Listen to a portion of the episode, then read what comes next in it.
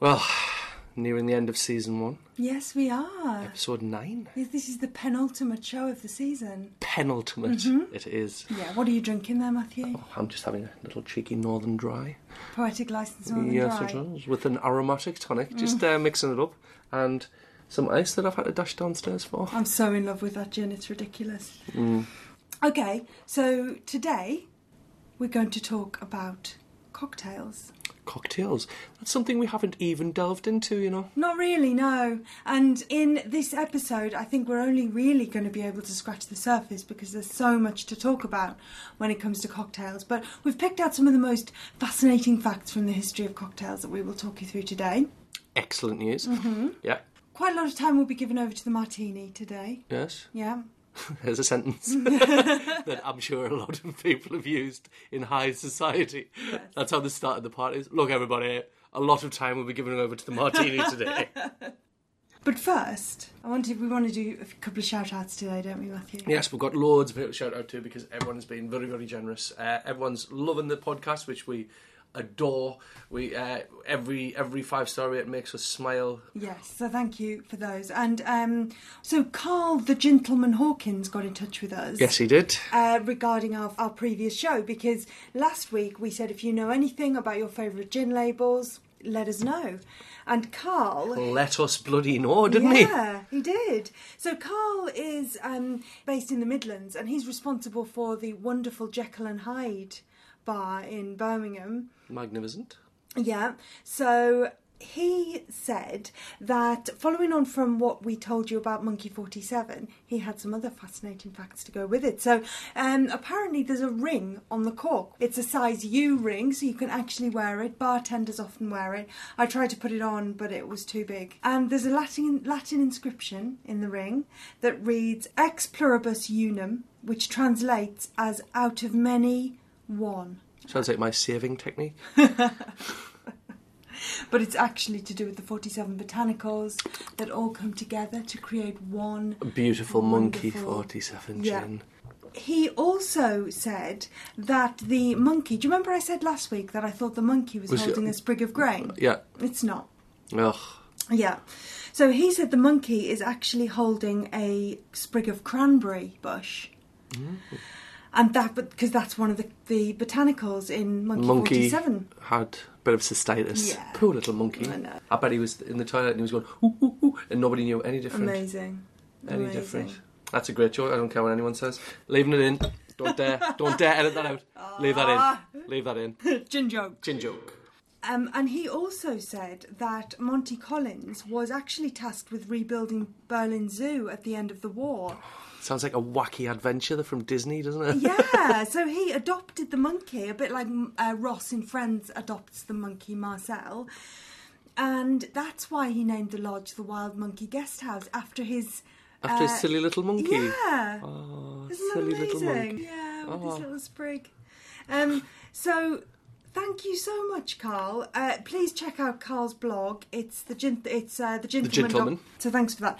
Also, I want to say hi to the South City Gin Club in Missouri. They tweeted us uh, from an Amtrak train. Heading through the centre of God, how cool does that sound? I know, and had been listening to us, so it felt like we were taken on a wonderful train journey through America. So, hi, South City Gin Club, and in honour of the fact that you're one of our very few American listeners, um, I'm just going to give you some fast facts about St. Louis, Missouri. Are you ready? Yeah. Uh, St. Louis, Missouri is the place where the ice cream cone was invented. Uh huh. Seven Up was also invented there. Sweet tooth this town, isn't there? hmm They're known for the toasted ravioli, which is the uh, the city's signature dish.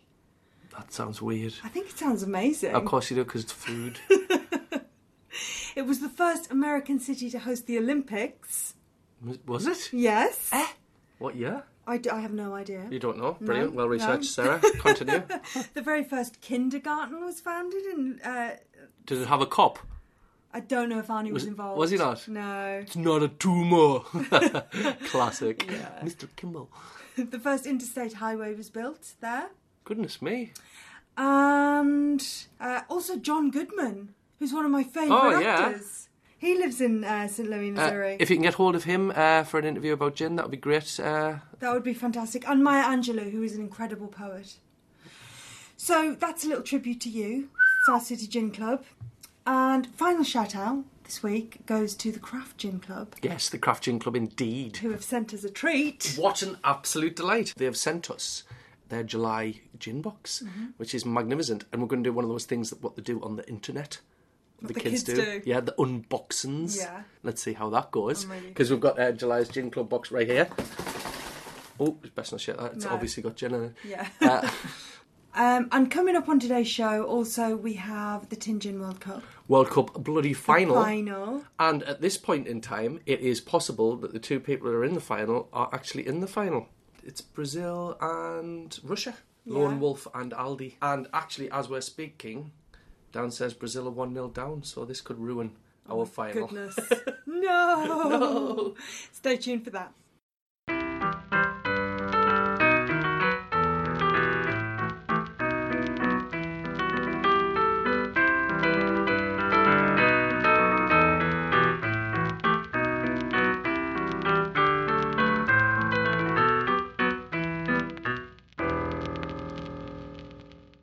Cocktails, woo, doodle every day we're getting drunk with a mixture of drinks, cocktails.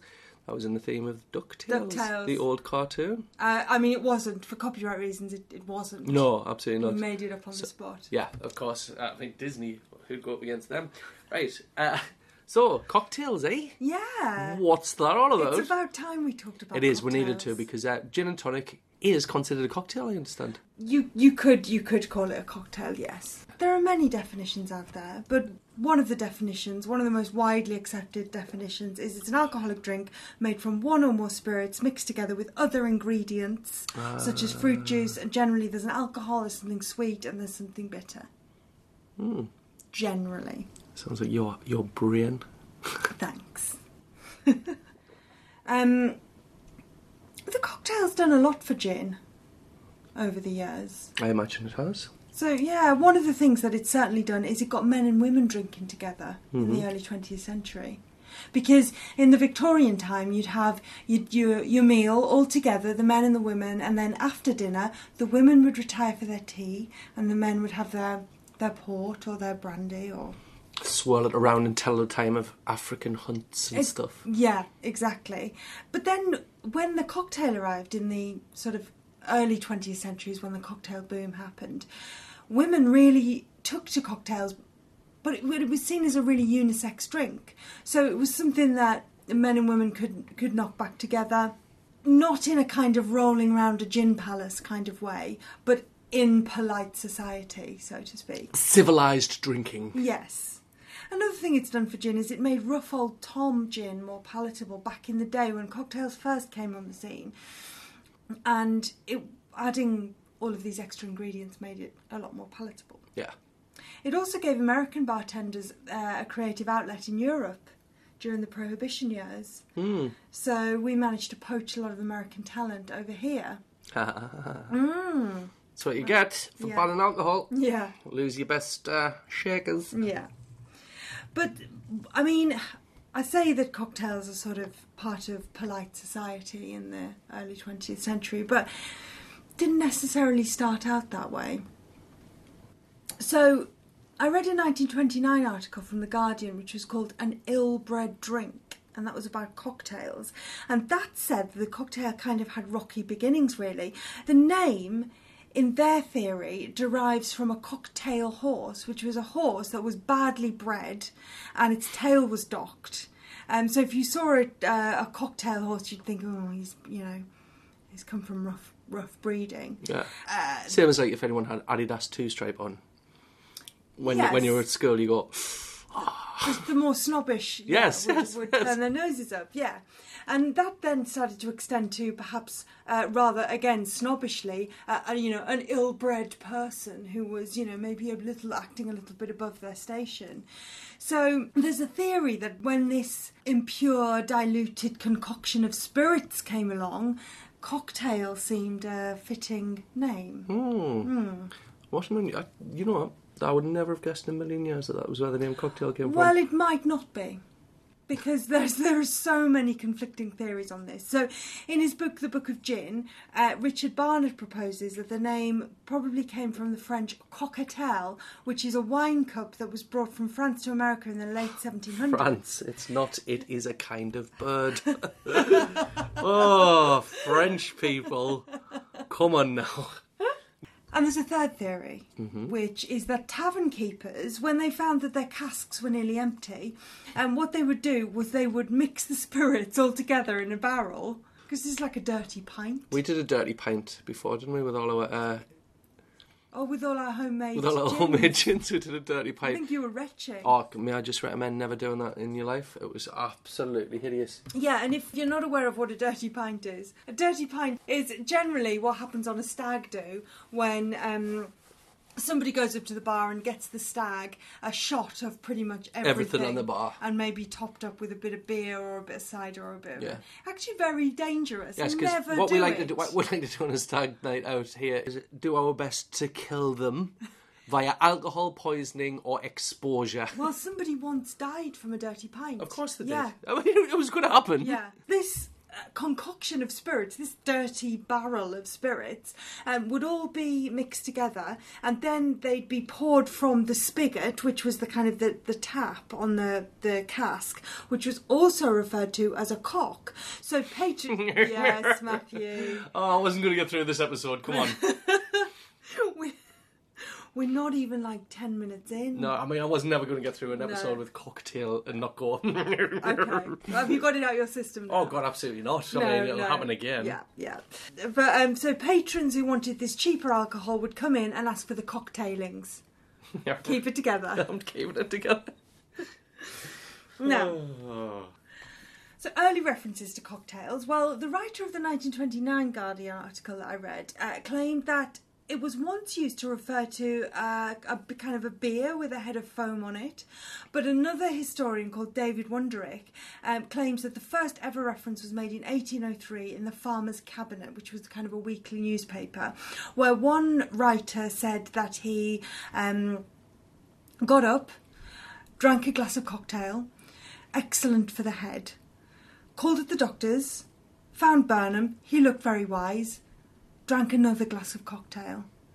So was cocktail a, a certain drink before it became uh, umbrella term? Yeah, it was quite a specific mix of spirit, bitters, syrup, and then something to add flavour. So, I tell you what, we should find out what that is. The original definition of this cocktail, yeah, I and mean, then you can drink it yeah. After my previous exploits. There are early uh, recipes for cocktails, one which I'll touch upon very shortly. Yeah, but it wasn't until the latter half of the 1800s, the very late 1800s, that it started to become this umbrella term for various different types of mixed drinks. So a martini became a type of cocktail. Yeah, I used to make cocktails when I was little What did you make? with pop. We called it moon juice. Yeah. We used orange squash, limeade from the pop van, and cherryade and iron brew, and would mix all them with orange squash, and it would go like a browny green. Oh, that sounds disgusting. It sounds disgusting. Was disgusting. it amazing? No, it tasted horrible. but we thought we were cool. Now, I want to tell you, as you pour your ice into that glass, clunk clunk. Uh, about a man who was really instrumental in solidifying the cocktail's popularity. His name was Professor Yeah. Jerry Thomas. Did he have a professorship in No, drinking? no, he didn't have any kind of professorship. Was he telling porky pies? Yeah, he was one of these kind. He was named the father of American mixology, and he was this self-made man who really epitomised that, you know, American entrepreneur, entrepreneurial spirit. He had loads of careers throughout, uh, you know, the mid to late 1800s, including being a gold prospector. Um, he was also a bar owner. Didn't And- sound like he was going for a get rich quick scheme at yeah, all. exactly. And less admirably, apparently he also ran a minstrel show, Hmm. uh, which is uh, d- a sign of the darker side of Yes. the American culture at the time. Um, But according to the writer David Wondrich, who I've mentioned, he would stand behind the bar of the Occidental Hotel in San Francisco. He was a big man. He was a, a very stocky man, tall, broad. And featuring with a, with a gold waistcoat on and perhaps a, a pocket watch. Yeah, but he would pocket watch. Apparently, he was all ablaze with diamonds, and he'd have always have these cocktail shakers in his hand, and behind him this wonderful and strange uh, range of you know unknown and mysterious. He might have been a waster and a criminal, but he sounds like a proper laugh. yeah, and in his obituary it said, you know, oh, he was loved, he was loved by all classes. And then I was reading about him, and then it said he ran a minstrel show, and I thought, really? Loved Yeah. by everybody? I mean, there's a few people I think probably take exception. Um, Swines. Yeah. Uh, so he wrote a book which is called The Bon Vivant's Companion or How to Mix Drinks in 1862. Um, and then he. A small section of it's given over to the cocktail. Not much ice used at the time, which suggests that in the late 1800s, ice wasn't necessarily a huge component No, of cocktails. I'd say it was a bit tricky to store back then as well. Refrigeration was Absolutely. impossible. Apparent- yeah, apparently, um, over in Britain, when the cocktail trade really started to take off, hoteliers had this conundrum because they loved getting the extra trade, particularly the extra trade from women that weren't usually yeah, their yeah. clientele. If you've got 50% of an entire world population Yes. that wasn't coming into your bar Yes. that is now, you'd be like, Exactly. So they were over the moon when this cocktail boom happened, but they were like, "Oh God, we've got to start storing ice." But why would, they, why would they talk like that? Where were they from, these people? Is it your, another one of your brilliant voices? Well, I'll tell you what, this season we have revealed a lot of Sarah's talents and voices is, uh, yeah, one of them. well, well, I say, boys. Oh, here we are. I, I, I mean, if she's cutting my, she's cutting my joke. She, you know what? What you I'm hear? gonna- I'm going to cut that No, out. you're not. What we hear is a really sanitized version of what happens, and Sarah cuts a lot of my jokes out. Some of them are good, and do you know what? We're leaving that in just to let you know what what happens without an edit. So, ice not very widely used in his recipe book. And in a later edition that he wrote some years before it was published, it was actually published after his death, this later edition, he mentions a recipe for something called the Martinez. Martinez. Now, here starts quite the trail of urban legend. So, it is thought that this was possibly an early version of the martini because it, be- it contained bitters, uh, maraschino, gin, vermouth, gum syrup, curacao, almond syrup, and two small lumps of ice. That was the recipe. Oh, just tiny little lumps of ice Yeah, for no reason. for no reason. They probably didn't even Well- chill the drink. There was a reason, but we'll come to the reason for ice later. Okay. So, did Thomas or did Thomas not invent the martini? So, according to Thomas, it all started one night in a bar in San Francisco. Imagine it. One balmy night on a dusty road. Dusty Road. Mm. Mm. Thomas is there, all ablaze with his diamonds behind the bar. and a traveller comes in. Hello, traveller. The traveller wants to try something new, something he's never tried before. Get out. Just look at the menu. His journey had been long. Okay, that's fair enough. He was tired. He wanted some real refreshment, and I mean, Matthew, real refreshment. He didn't want anything off the menu. How actually dare you? Menu. I'll set fire and wee on it. So I'm the Tom- traveller in this story, but Yeah. yeah. So Thomas says, "Hey, no problem, buddy." Uh, did the traveller go, so what part of Ireland are you from? or, Say, say, man. say, boy. I was a man a second ago. Hey, boy. Where are you headed? To which the man replied, Martinez. M- Martinez, that's where I'm off to. Um, Martinez, man. are you Rick Sanchez now? Is that who you are?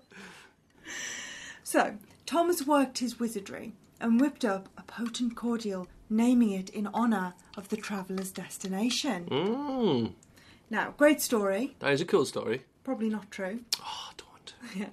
So, firstly, the, resi- the residents of Martinez, which is about 30 miles outside of San Francisco, claim that the mysterious traveller actually walked into a bar in Martinez, paid for a drink with a completely different bartender, paid for a drink with a gold nugget, and then later met Thomas and told Thomas about this recipe.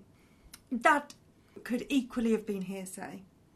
Acknowledge that. But Secondly, the Martinez has a different recipe to the modern martini. So, firstly, it used Old Tom gin Mm-hmm. as opposed to London Dry. Um, Things get changed, though, you know. true, it also used sweet, not dry vermouth. I mean, what was it we were talking about earlier on? The toasted ravioli. What kind of nonsense is that? Toasted ravioli doth still ravioli make, Matthew. Yep. Nearly dropped your gin there. That's uh, outtake. Jerry Thomas also used curacao in his Martini, Martinez recipe. Mm-hmm. Sounds like bullet ricochet. Curacao! and that's not present in the, the modern recipe. So, yes, they're not worlds apart, but there are some really fundamental differences in those two recipes. Um, so, other possibilities for the origins of the martini's name have been proposed. So, something it was named after the British rifle, the Martini Henry, which was known for its powerful kickback. Mm. Some think it's named after the company Martini and Rossi. So they're the makers of a dry vermouth who ended up bottling a vermouth gin ready mixed cocktail and calling it the Martini. Um, Like Mad Dog. a bit like Mad Dog 2020 that we've talked about alarmingly frequently on the show about I think we should get some. Yeah. Others claim it was named after the bartender at New York's Knickerbocker Hotel, Martini di Arma di Taggia.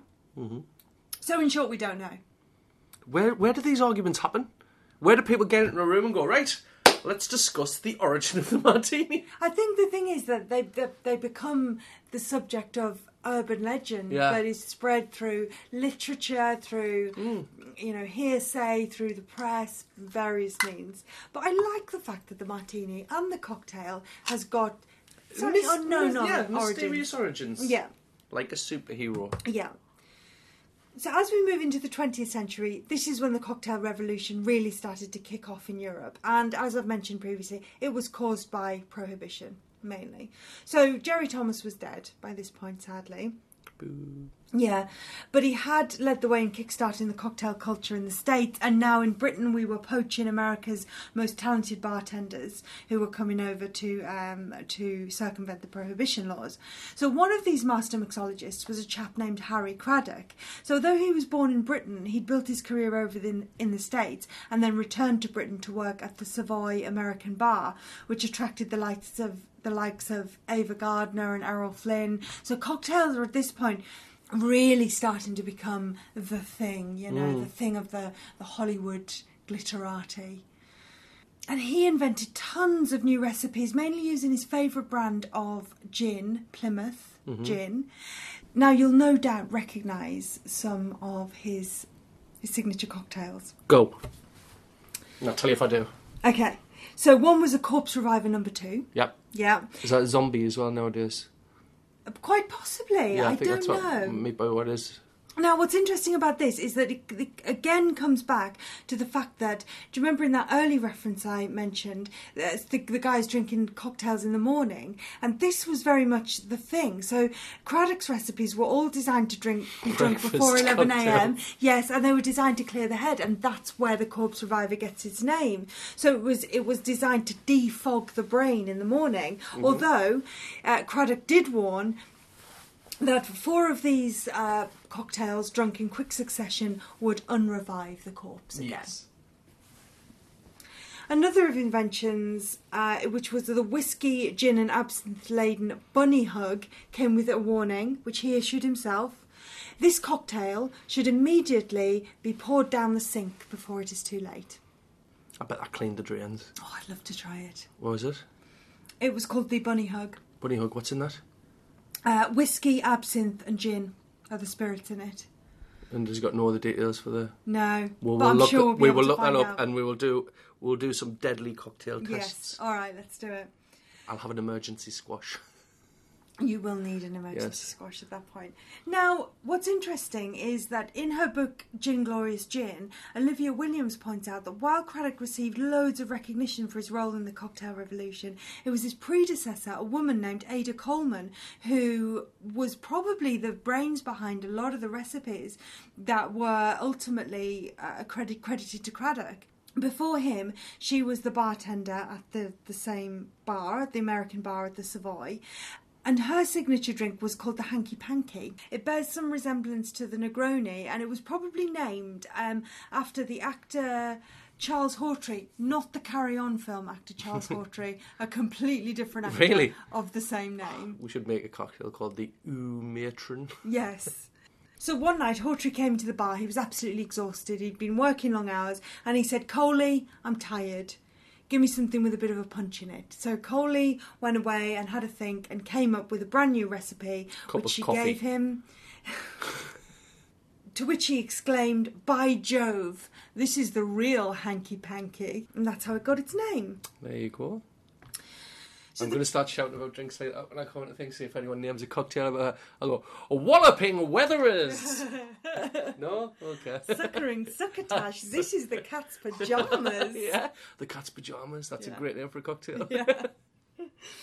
So, although the cocktail revolution in the early 20th century was in full swing, there were some real party poopers getting in the way. So, yeah. One eminent London wine merchant is quoted as saying, "The I'm going to do the voice. Oh, God. Yeah. The, the Americans are curious people. They took gin and brandy and vermouth and whiskey and lemon and oranges and cherries and olives and sardines and anchovies and goodness knows what, and then mixed them up with ice. With ice! And put them into their stomachs, and God will punish them and condemn them for the rest of their lives to drink nothing but raw spirits. That's slightly exaggerated, isn't it? No need for that, mate. But it shows the fact that you know there were the there was the old guard of wine drinkers Yeah. who probably thought that cocktails were for you know that's what- modern trash. Exactly, that's what we're trying to do with gin. You know, Yeah. people go, oh, it's, it's, it's snobby, and Yeah. you can't drink it, little man. And then to this week, just an example, I put a picture up on my Instagram, on uh, our Instagram, sorry, uh, of a working men's club in the Yeah. middle of the northeast, which is a brilliant place, the White House in Ashington. Yeah. Fantastic place. Hello, girls. I know you listen. Right, fantastic place, and I know that they've got about thirty or forty gins, and they've got some of the best gins I've ever had. yeah, you tried a uh, Bowie gin, didn't you? Bowie- Probably named after Sylvius de la Bowie. Yeah, boy, Uh, Scottish Bramble gin. It was a gin liqueur, but oh my word, what a treat! Mm. Yeah. They've got poetic licensing, they've got the Lakes gins, they've got every kind of gin you can imagine, and because they're genuinely into the gin, and they've they've gone right. You know what? We're going to have a gin menu, Yeah. and they've done it. it. The snobbiness is breaking down slowly. Absolutely. So if you want to drink your your your gin with uh, lemons and oranges and cherries and olives and sardines and anchovies and goodness Yeah. knows what, you do that. I dare say God's not going to interfere. Matt will probably vomit just thinking about it, but the he won't sardines bit made us, disapprove. did, did make us feel a little bit gippy. Yeah. So Alec Waugh, the older brother of the novelist Evelyn Waugh, uh, claimed to have invented the cocktail party as a way to kill time before dinner, and then soon every happening Londoner was trading in their dinner parties for cocktail parties. Fondue was a thing Yeah. for a while, wasn't it? Yeah, and although cocktails are seen as an aperitif, so they stimulate the appetite, people didn't really have time before the theatre and after work to have large dinners. So instead, they'd have cocktails, but they'd have maybe uh, a cucumber sandwich or a snack. A canapé. A canapé, yes. So now, Matthew, this episode would not be complete It wouldn't, Sarah, if we didn't finish it. So is that it finished? No. Okay. if we didn't talk about James Bond. Yeah, Of course. Bond, James Bond. Yeah. And how does he take it? He takes it shaken, not stirred, right? So, what are your thoughts on shaken versus shaking versus stirring? Do you know what? I'm not entirely sure how it would affect the flavour either way. You'd get crushed little tiny bits of ice, but that's about all I know. Well, shaking a cocktail will dilute it significantly more than stirring it. Is that right? Yeah, which is not necessarily So necessarily. James Bond's a bit soft. No, no, this is not necessarily a bad thing because um, it's often really necessary to balance out the flavour, the temperature, the strength of the drink. Mm-hmm. Um, and according to the Bartender's Guide to Gin, stirring is what you would call the purist's choice. So it allows you to blend and chill the So ingredients. Bond's a bit common. Bond is a bit common, yeah. Exactly. In the bartender's guide, they cite the classic martini as a drink that doesn't really need a lot of dilution. So, nil point to Mr. Bond there. Yeah. So he's diluting the something that really doesn't require it. His also big mistake was that half the time he asks for vodka in his martini, which, according to Aaron Knoll in his book Gin, is not a real martini. Mr. Bond. We've been expecting you to get it wrong. To get it wrong. Mr. Bond. Yeah. Stop getting martinis wrong. Bond. The vodka people. They're vodka people then. Um, so, one group of academic researchers got together in 1999 to figure out whether there were health benefits of shaking. Oh, God, get and together not and cure cancer, cocktail. I know. So they they noted that moderate alcohol consumption reduces the risk of cardiovascular disease, uh, stroke, and cataracts. Moderate. Got it. Yeah. they also noticed that Mr. Bond seemed to be a healthy chap, no cataracts, no heart disease. Five different men. Yeah. five different actors and probably a few strokes. yeah. Um, For now. yeah. So what they uh, what they did was they they compared shaken and stirred martinis for their antioxidant abilities, specifically in deactivating hydrogen peroxide. Now the shaken martinis were more effective than the stirred ones at deactivating the hydrogen peroxide, and they both performed better than gin or vermouth alone. uh-huh. So they concluded that the shaken cocktail was the healthier drink. A victory this time for Mr. Yeah, well done, well done, Mr. Bond. You are really surprising us. You have escaped my trap once again. Oh, Arnold Schwarzenegger was in. Is Blofeld? So the Bond novels and the Bond films spanned from the 1950s until the present day. Um, so during that time, uh, cocktails have had their ups and downs. So in the 60s, cocktails did, like gin, go out of style a little bit. So Do you think that because what we think consider them now, well, fancy and mixed, you'd think the '60s would have been cocktail central, wouldn't yeah. you? But there was, I guess, a move away from the what would have been classed as the, the more bourgeois Yeah, yeah, yeah, culture exactly, in the yeah. 1960s. And um, the writer Richard Yates is a perfect example of this. He's one of my favourite writers. Read him if you dare, because he's also one of the most depressing writers you'll ever read, and he'll turn your soul inside out. Um, but unlike the beat writers, you know, where Jack Kerouac was talking about swigging whiskey on the back of a pickup truck under the stars, Richard Yates was writing about, you know, um, impotent, aging salesmen and their bored housewives who filled their kitchens with appliances that they didn't need and filled their days with cocktails. So while the cool beat uh, characters were drinking whiskey, Richard Yates's suffering, grim, trapped suburban characters were drinking cocktails and that's a really interesting sign of the times so it was it was still a morning drink It's quite the roller coaster, isn't it? yeah, um, but this time it wasn't, you know, the, the bright young party goer drinking it in the morning to clear their head before they go out partying again. It was for the depressed, disenfranchised alcoholic um, of suburban America. So that was a bit of a low point for cocktails. But going back to Richard Barnett's book, The Book of Gin, he argues that cocktails really started making their comeback in the 1980s. So films like Bright Lights, Big City, Swingers, Cocktail, and then later uh, Mad Men uh, really brought cocktails back into popular culture. And you know, a new generation of mixologists, probably longing for a bit of a golden age gone by, started putting modern twists on old recipes. Um, another theory for why cocktails made a, cul- a comeback was foodie culture. So in, the millennial generation has a real interest in provenance and where their ingredients come from, and you know the the multitude of fresh ingredients in cocktails really taps into that. So, according to uh, alcohol drink supplier Matthew Clark, one out of three outlets now serve cocktails. Crazy, isn't? Yeah, bars, restaurants, etc. And that is 15,000 more than were doing so three years ago. Wow. So, cocktail culture really is booming right Mm. now. So that's where I'm going to end this tale, and it's a nice place to end it. 'cause it Tale. ended on a high. I. I did that on purpose. I know you did. It's Yeah. very good. Yeah. So yeah, well, um, it's pretty good. Let's uh, stick a tiny little umbrella in that one and uh, move along.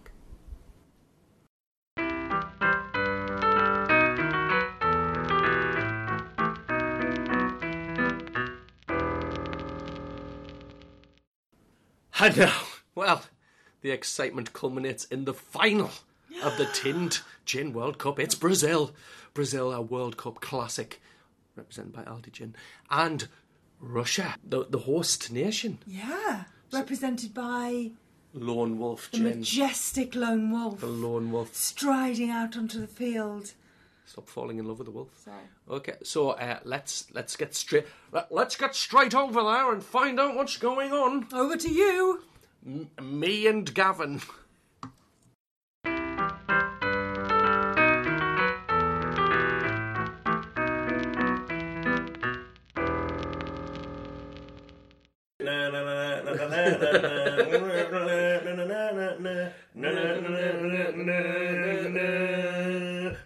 Football, World Cup final, Brazil v Russia. What will happen? It's final time. Brazil v Russia. Right, I don't, I don't know which one's which. See this one coming? You will. Have a have a sniff. Oh, sniff. Isn't it good that I don't know which one was which now? Cause Yep. Okay. Yeah. Blind taste tests. Right. That's the first one. Mm, quite late in that one. Right. Subtle. Mm, not smelling anything for that now. No. Oh. Maybe my sense of smell Oh. oh. now we have done this all within an hour and a half, which is probably silly. I'm a little wobbly. Gav's a little wobbly. Mm, we're all wobblies here. We're all wobblies here. half time oranges. Nil nil at half time. Mm, mm. Sighting each other out, it's a bit like a game of chess. Yeah. 'Cause there's a lot well, at stake, it's We expected this with Brazil and Russia in the Oh, final. We oh. expected it. There's uh, there's not a lot to go by. You know, it's been a, it's been a bloody tiring tournament. Of course, yeah. They're very Yeah, tiring They're out on their feet. Yeah, Second half. They'll go. it's the nighttime matches as well. You know, Mm, of course, kicking in. Here we are. right? I am liking that. That's classy. I have to get an extra team this year. No, But I'm liking that more, I think. I, I, obviously, let's let's go further still. yeah. Do another water cleanse now.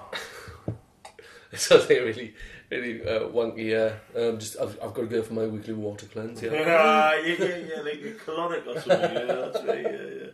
Yeah, I do have to have my water cleanse. Uh, very important. If you are having a clonic, I'm very glad this is a podcast, not a YouTube video. colonic on the radio doesn't work, man. Like a juggler. Great album title though. Colonic on the radio. That is nice and got a lovely smell to it. That is I do like that. Yeah. I do like that. I think I know which ones. I think I know which who's going to come out on top. It's been a lot of hard work. That's very subtle though. Yeah, it's it's a it's not nothing taken away from uh, taken away from that one. That's really subtle and got a lovely. I don't know which one to go with. But you know, I'll be bold, right? I'll go for this number one. One. You're gonna go bold. Yeah, I'm going to go bold. The other one is really nice. It is delicious. I can't And can't argue that. But I'm I'm with you on which one you've selected there. Oh yeah, because it's it's it, it you know you've got to go with something that's trying to be really interesting Yeah, to taste. It is it, it and it is a fascinating taste. Yes, yeah, you've got to It's it. almost as if if they've got it just right because if they added one more ingredient, it could taste like. I know what you mean. It's just on the edge. Yeah, of yeah. being- But that is that is a divine drink, and I'm going to tell you the winner in extra time. I think I know this.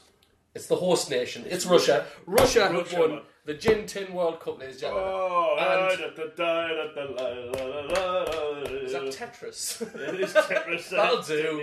That'll do. Well done, Russia. Uh, Cossack dancing. so well done, Russia. Uh, Brazil was a close. It was a close Yeah, match, though. well done, Uh, so Aldi nearly came out on top, on top of all Wow. these fancy little gins. Aldi almost pulled it off. Yeah, It was very nice that one. that's a lovely gin, isn't it? The Aldi gin. It's very good. Nine ninety nine as well. I think Yeah, it that's is. an easy Just for a remember, massive bottle of uh, it. Easy to remember Yep. price, isn't it? Nine ninety nine. God, I remember when you get toys for nine ninety nine. Yeah, I remember you used to be able to get computer games for one ninety nine. I used to get them from the post office as well for the Commodore. The post office. God. Yeah. Ah, good times. But not as exciting as it's going to be in Russia tonight, I imagine. Well, they've won the Gin World Cup. Yeah, imagine Russia's uh, streets will be alight with uh, celebrating youths. Yeah, of Yeah. course. And um, They've won the Gin no, World uh, Cup. So nice. Well, I enjoyed that. Thank Well- you very much. Well, congrats. Thanks very much for taking part, Gavin. No, Um, it was great. and, uh, well, people should listen to your podcast as well. Yes, if you'd like to listen to my podcast, it's um, a live podcast, my podcast, which is takes place at midnight every Saturday night, and it's called The Comedy Results. Or I listen to it every week and often feature in it. Yes, you do. Yeah, It's one of my favourite things in the world. Yeah, oh, it's great. It's a fantastic Yes. podcast, so do listen to that if you're interested in uh, stand-up comedy, and if you're not, well, I've got no interest in being friends with you. uh, but the final, the, the results are, uh, it was a close one, and Aldi Gin or Brazil nearly won the World Cup. A, a a budget supermarket gin, imagine that. But it was snatched away from Snatched by, away. lo- by them with Lone Wolf. Uh, for, which is available in Tesco's, a tinned gin, which is absolutely delicious. It is Lone Wolf. God, But. Aldi Gin took on the, the, the masters of Edinburgh Gin. They took on uh, Cop, uh, Adnams Gin, and they took on Greenall's. They was trying to cheat a little bit, I think, with pink grapefruit, Yeah, of course, yeah. and they came out, and they and they came second in the Gin Tin World Cup. But Lone Wolf, what a treat that was! Mm. So yeah, that's a recommendation from us, and uh, the winner of the World Cup. So if Russia wins the World Cup as well, um, just you know, thank us. Because We're probably going to get our stomachs pumped. yeah, yeah, we're off to the hospital. Uh, and uh, thanks very much, Gav. Appreciate that.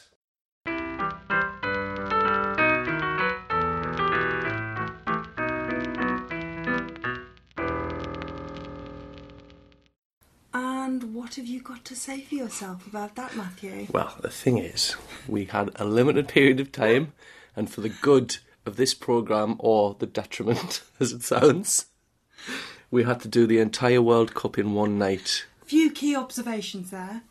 Firstly, you called it the Gin Tin World Cup. Mm-hmm. Secondly, I definitely heard you hiccuping while talking at one point. Thirdly, you congratulate Gav, one of the commentators, Um, at the end. yes, well, he was very brave throughout.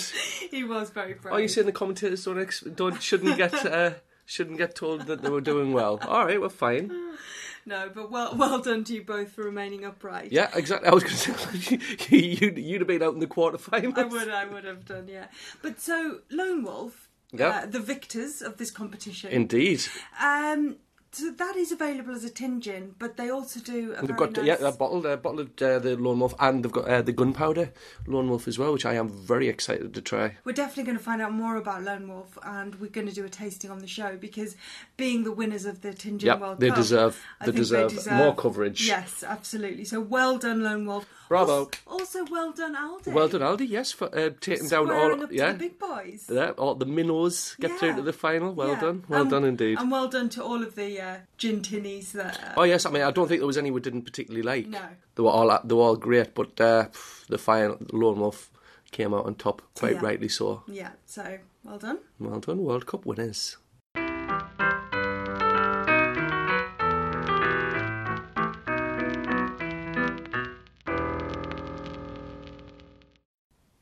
Let's crack on with this section, and we have got a very special delivery.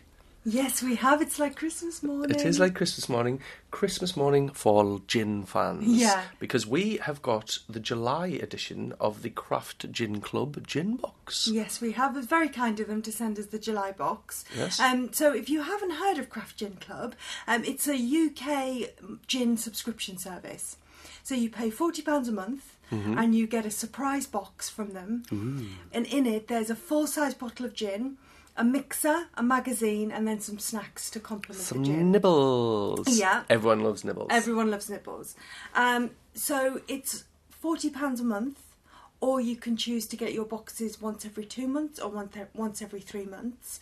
Um, I believe there's a voucher code running at the moment, and they often do voucher codes. So check out their website, craftginclub.co.uk, and uh, at the moment you can get your first box for twenty nine pounds with the voucher code that's on there. Um, it's free delivery in the UK and the Channel Islands, and the gins that you receive, there's some of the finest small batch gins available, and there's some real rarities in there. Yes, I think the last one they had was uh, Vidi.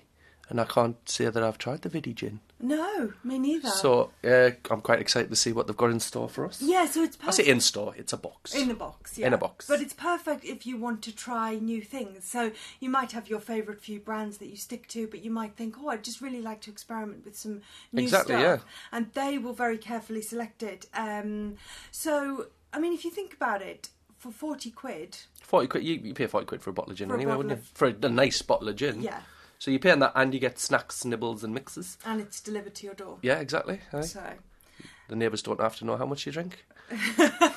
yeah, the box is very discreet actually. Yeah, because you have to, uh, obviously, you have to sneak out to the recycling with your, jing- your jingly jangly bags. But I mean, But be proud of your yeah, exactly. Right, let us dig.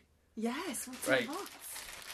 In the box? Very nicely packed. Mm-hmm. Ooh, it looks like it looks like some inflatable oven gloves. Now, what's in here? What's the gin? What's the gin? The gin is Osmoz. Osmoz citrus. I've never heard of it. What is it? Well, it is distilled from grapes. It's a product of France.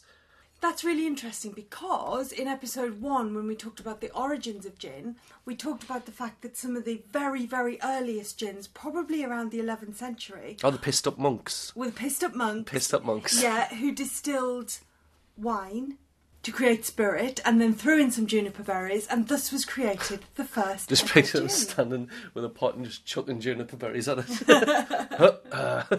God, it's boring being a monk.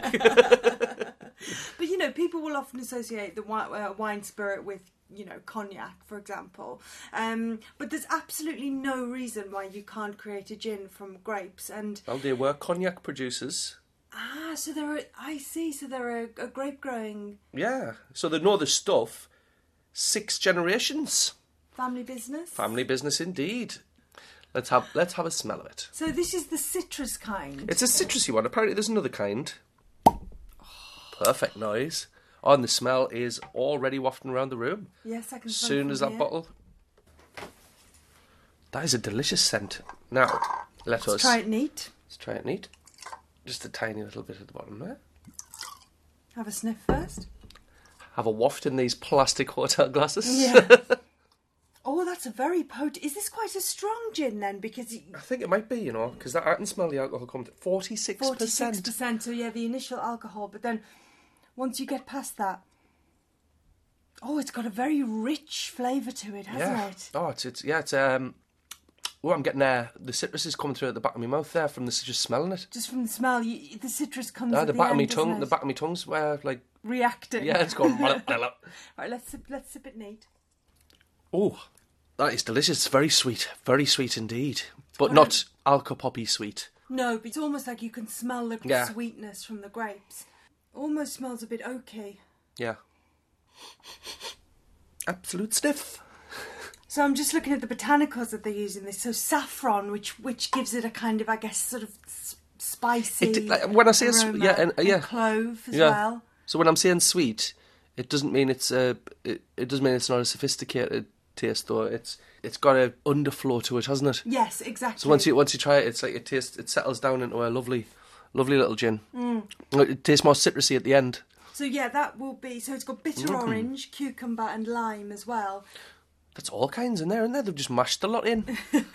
and then juniper, coriander, linden, apple, licorice, apricot, and almonds as well. I can see that. I can Hiding that. at the back, isn't it? Yeah, right. But let's let's see what let's see what mixes they've got for us.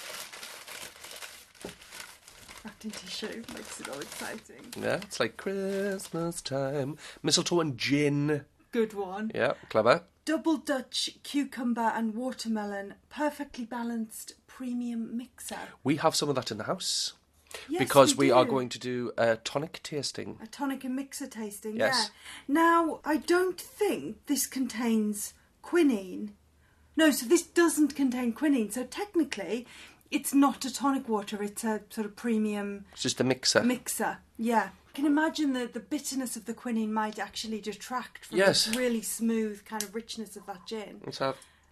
All right. Well, let's have a smell of that. It's interesting that they've gone for that to accompany the this quite rich aromatic. Yeah, uh, more flavours on top of the gin that's got a hundred flavours. Yeah. This is going to be quite the party.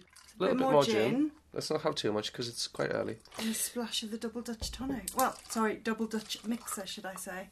Cucumber and watermelon. Right. Interested to see how this goes. Oh, well, it smells absolutely delightful. Oh, that adds a real, real summer because this gin could be seen as a quite almost a, a wintry gin. It is citrusy, but it's got that spice, Yes, I, I, uh, exactly. warm, rich citrusiness about it. I think I think the weather will uh, the weather will absolutely dictate how it tastes here as well. I think. Yeah, If you're drinking it in the sun, you'll you'll pick up the citrus, and if you were drinking it by the fire, you'd pick up the uh, spices. Well, apparently, I was here listening to a podcast about this, but uh, our thoughts and our mood, for example, and other stimuli can have a huge impact on how we perceive flavour. So, I yeah, I can completely um, believe you on that one. But this uh, really fresh, cucumbery, melony tonic. It smells like Jolly it Ranchers. it smells like you've melted a Jolly Rancher in. yeah, it in. does a bit, yeah. But let's hope it's not as childish as that. Let's have a taste.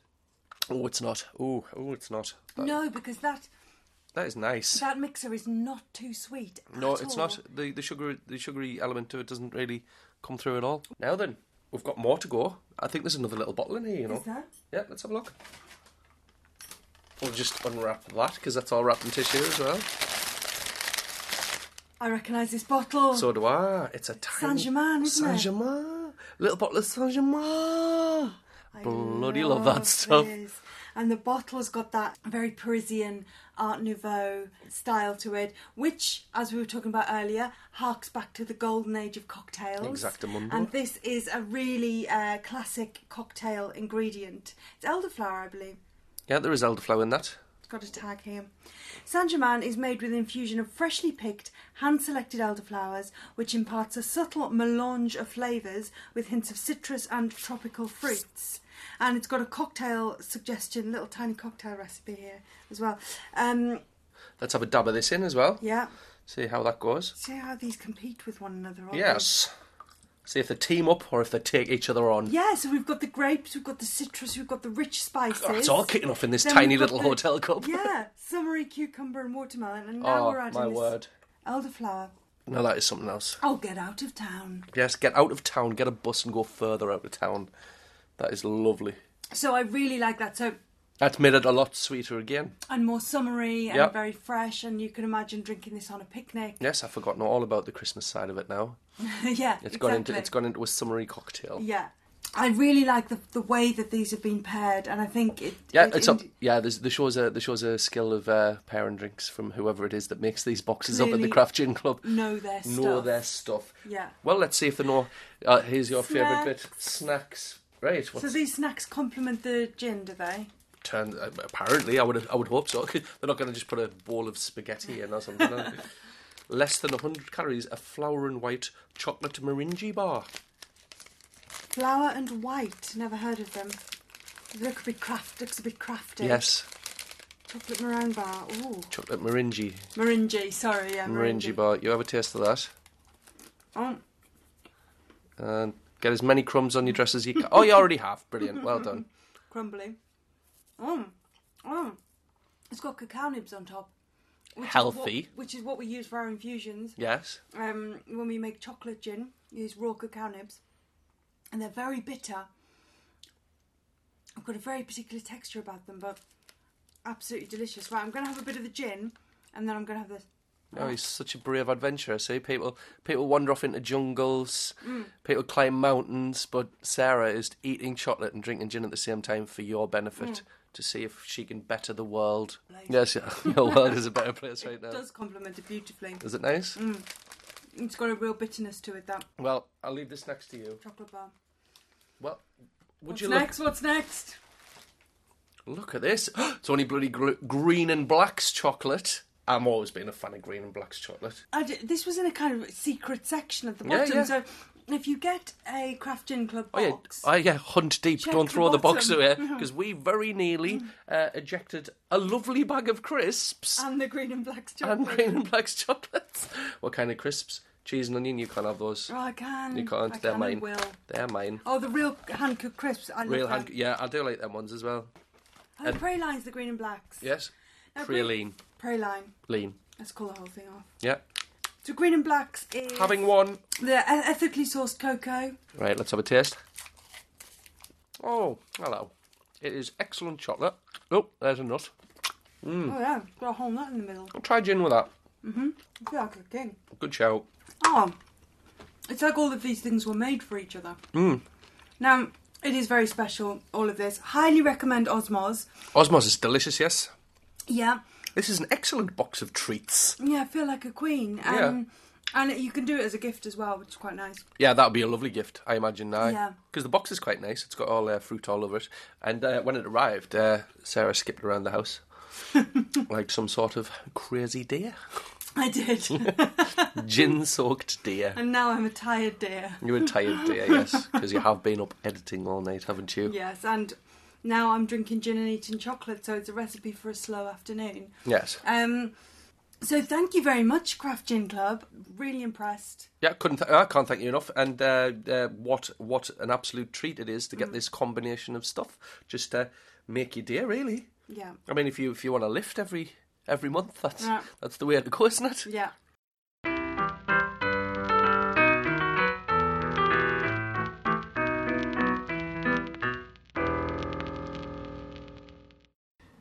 Gin news.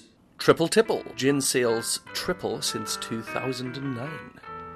Meister Distillers, Jaeger buys into top end gin brand, and sad news as a gin festival company collapses. Gin sales triple as we turn to gin and high end spirits. Gin, as we know, is deservedly huge. Yeah? Absolutely. Absolutely. But just how huge? Sales have tripled since 2009, a report's uh, come out quite recently. Uh, we've spent 461 million on gin last year. Is this in the UK? Yep, up 32%. Wow. It was only 126 million in 2009, Wow. and it's gone up to it's gone up to 461. That's incredible. I, I can understand gin sales perhaps tripling since gin really made a comeback in the early 2000s, but since 2009. Consistently building up because the gin's coming out left, right, and centre. Yeah. Uh, For example, right, 49 new distilleries have opened last year 22 in England, 20 in Scotland, 4 in Wales, and 3 in Northern Ireland. Wow. 315 distilleries now operate in the UK. That's brilliant. employing 172,000 that's 172,000 people in one way or another and will bring in a large part of the 3.5 billion spirit tax. Miles Beale, the chief executive of uh, Wine and Spirit, says the British public's thirst for gin shows no sign of slowing down. They claim the reasons consumers are more interested in where the gin comes from now. Provenance. As, Provenance, we, as we were saying earlier in the show, that's been part of the cocktail comeback, that people are really interested in where their ingredients come from. So more craft, uh, you know, what- yeah. craft brands. And, craft beers are, are Yes, massive now because people are bothered about the, where they make them and what, what stuff it is. So it's just nice that people are actually taking an interest now in what they're drinking. Absolutely. And uh, it's it's apparently people are willing to pay more for the for a high end spirit than uh, the you they were back in back in the day because they know it's not a scam. It's not just a different gin poured into a same bottle. You know, like uh, Yes, it's not the same gin in every single bottle. It's it's genuinely different Yes, yeah, yeah. which is a fantastic thing. Now, uh, Jägermeister acquired a stake in German gin brand Gin Sul earlier this month. It will remain. It's going to stay an independent company, but Jaeger's uh, getting involved. Michael Volk, the chairman of the Master Jaeger, said uh, Gin Sul is more than just an outstanding gin in a distinct bottle. It's a brand that inspired longing and desire. I think you might uh, need to reel it in there, Michael. yeah. Just looking at a bottle, going, "Oh, Hello. hello." I mean, I do do that when I say You so. do, yeah. I go, "Oh." So, I mean, that's fantastic, but what actually is Jägermeister? It's one of those things like Coca Cola where you never know the exact recipe, Like isn't it? you secret don't- What is a. Coca Cola bean? You I yeah. mean? so Jägermeister, it's it's a liqueur, right? But Yeah. has it got kind of botanicals? Oh, so it? many. 50, 56 herbs, fruits, roots, and spices. Oh wow. Uh, there are examples that they gave when I when I looked into it was uh, citrus peel, licorice, anise, poppy seeds, saffron, ginger, Mm. and of course Juniper? juniper. Ah, so they're perfectly, uh, Perfectly positioned matched, to, yes. um, yeah. Oh, good on him. Yeah, of course. Uh, that and Monkey 47 makes me want to think German gins uh, might be my favourites because the ingredients for Gin Sul, Yeah. right? Juniper, Portuguese lemons, rosemary, and allspice. Oh. Now, allspice keeps cropping up because we had allspice in what? uh, Do you remember the gin fusions that we had last week? Yes. And in one of the ones that you really liked, uh, it had allspice in it. Yeah. And I did look into what allspice was afterwards, and it's a, I believe it's a Jamaican herb that got its name because it's got this, um, it almost tastes like a dozen different Yeah. things, and that's why it's called allspice because it literally tastes like all the spices. Clever. So, they must yeah. have been up for a while thinking that, hadn't they? yeah. But uh, okay, so that's good news. Yes, good news indeed. Sadly, some sad news. Some sad news now. Yeah, Yeah, I the- noticed you didn't do a pun on the headline. No, no, because uh, it's it's not good when anything like this happens. No. Uh, the Gin Festival company, which is called Gin Festival Limited, they've gone into administration. right. Yeah, sadly, which is grim, and it's uh, they run they run UK gin festivals all over the country, and they've had to cancel them all, leaving twenty thousand advance tickets unrefundable. Oh dear. Fourteen quid a ticket as well. Right. Uh, the, there was one due to happen this weekend at Norwich. That's gone. It was almost sold out as well. It's incredible. If it's almost sold out, I've got no idea how it doesn't work. I guess there was. There's, there's, uh, there's, there's issues. underlying issues, Yeah. but goodness me, I, they- Yeah. they, they were very popular. Yeah. And yeah. someone's going to have to step into the shoes because there's gin festivals need to bloody happen. Yes, they do. They do. The gin festival said they tried everything they could to do to save the business because it was a family business and it might take them down to the degree where they lose property and they lose they lose money personally as well, which is horrible. And we hope they get back on their feet.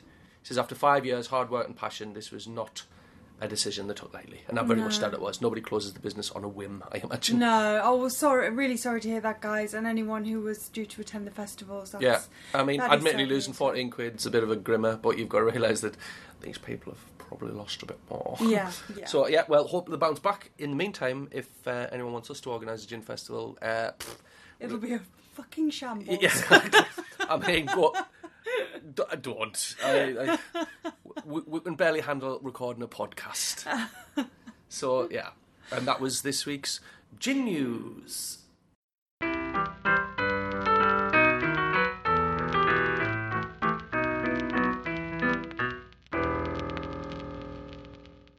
Absolute phew. Another episode comes to an end. It's our longest one yet. Yes, Mm. I think so. Uh, but action packed as always. It was long for a reason. Yeah. We had shit this, yeah. Yeah. Now, next week, it's the last episode of the season. Yes. We're just going to take a short writing break of three weeks uh, so we can get even more amazing content. We've already got content for next series. Yeah, we've got people getting in touch, and if you do, if you do want to be involved in the show, if you're in, involved in gin, if you even if, if you like gin, if you're a massive celebrity that wants to get involved, Ryan Reynolds, uh, we're still available for an interview. if anybody wants to come and get involved If you're a historian, if you're an academic, Yes. uh, if there's a gin tilt on anything you do, get in touch with us. And we Now will- is the time. We will work out a way to involve you somehow. Yes. Because we do love it when someone gets in touch with us. We've had about six emails this week just from people wanting involved, and every single one delights us. Yes. So thank you for that. and we've had some nice reviews. I just wanted to say thank you to the Wandering Bar Company for Yes. giving us a shout out. Um, also wanted to say thank you to Millie Hilton who submitted one of our gin news stories this week. yes. And thanks to all of you for listening.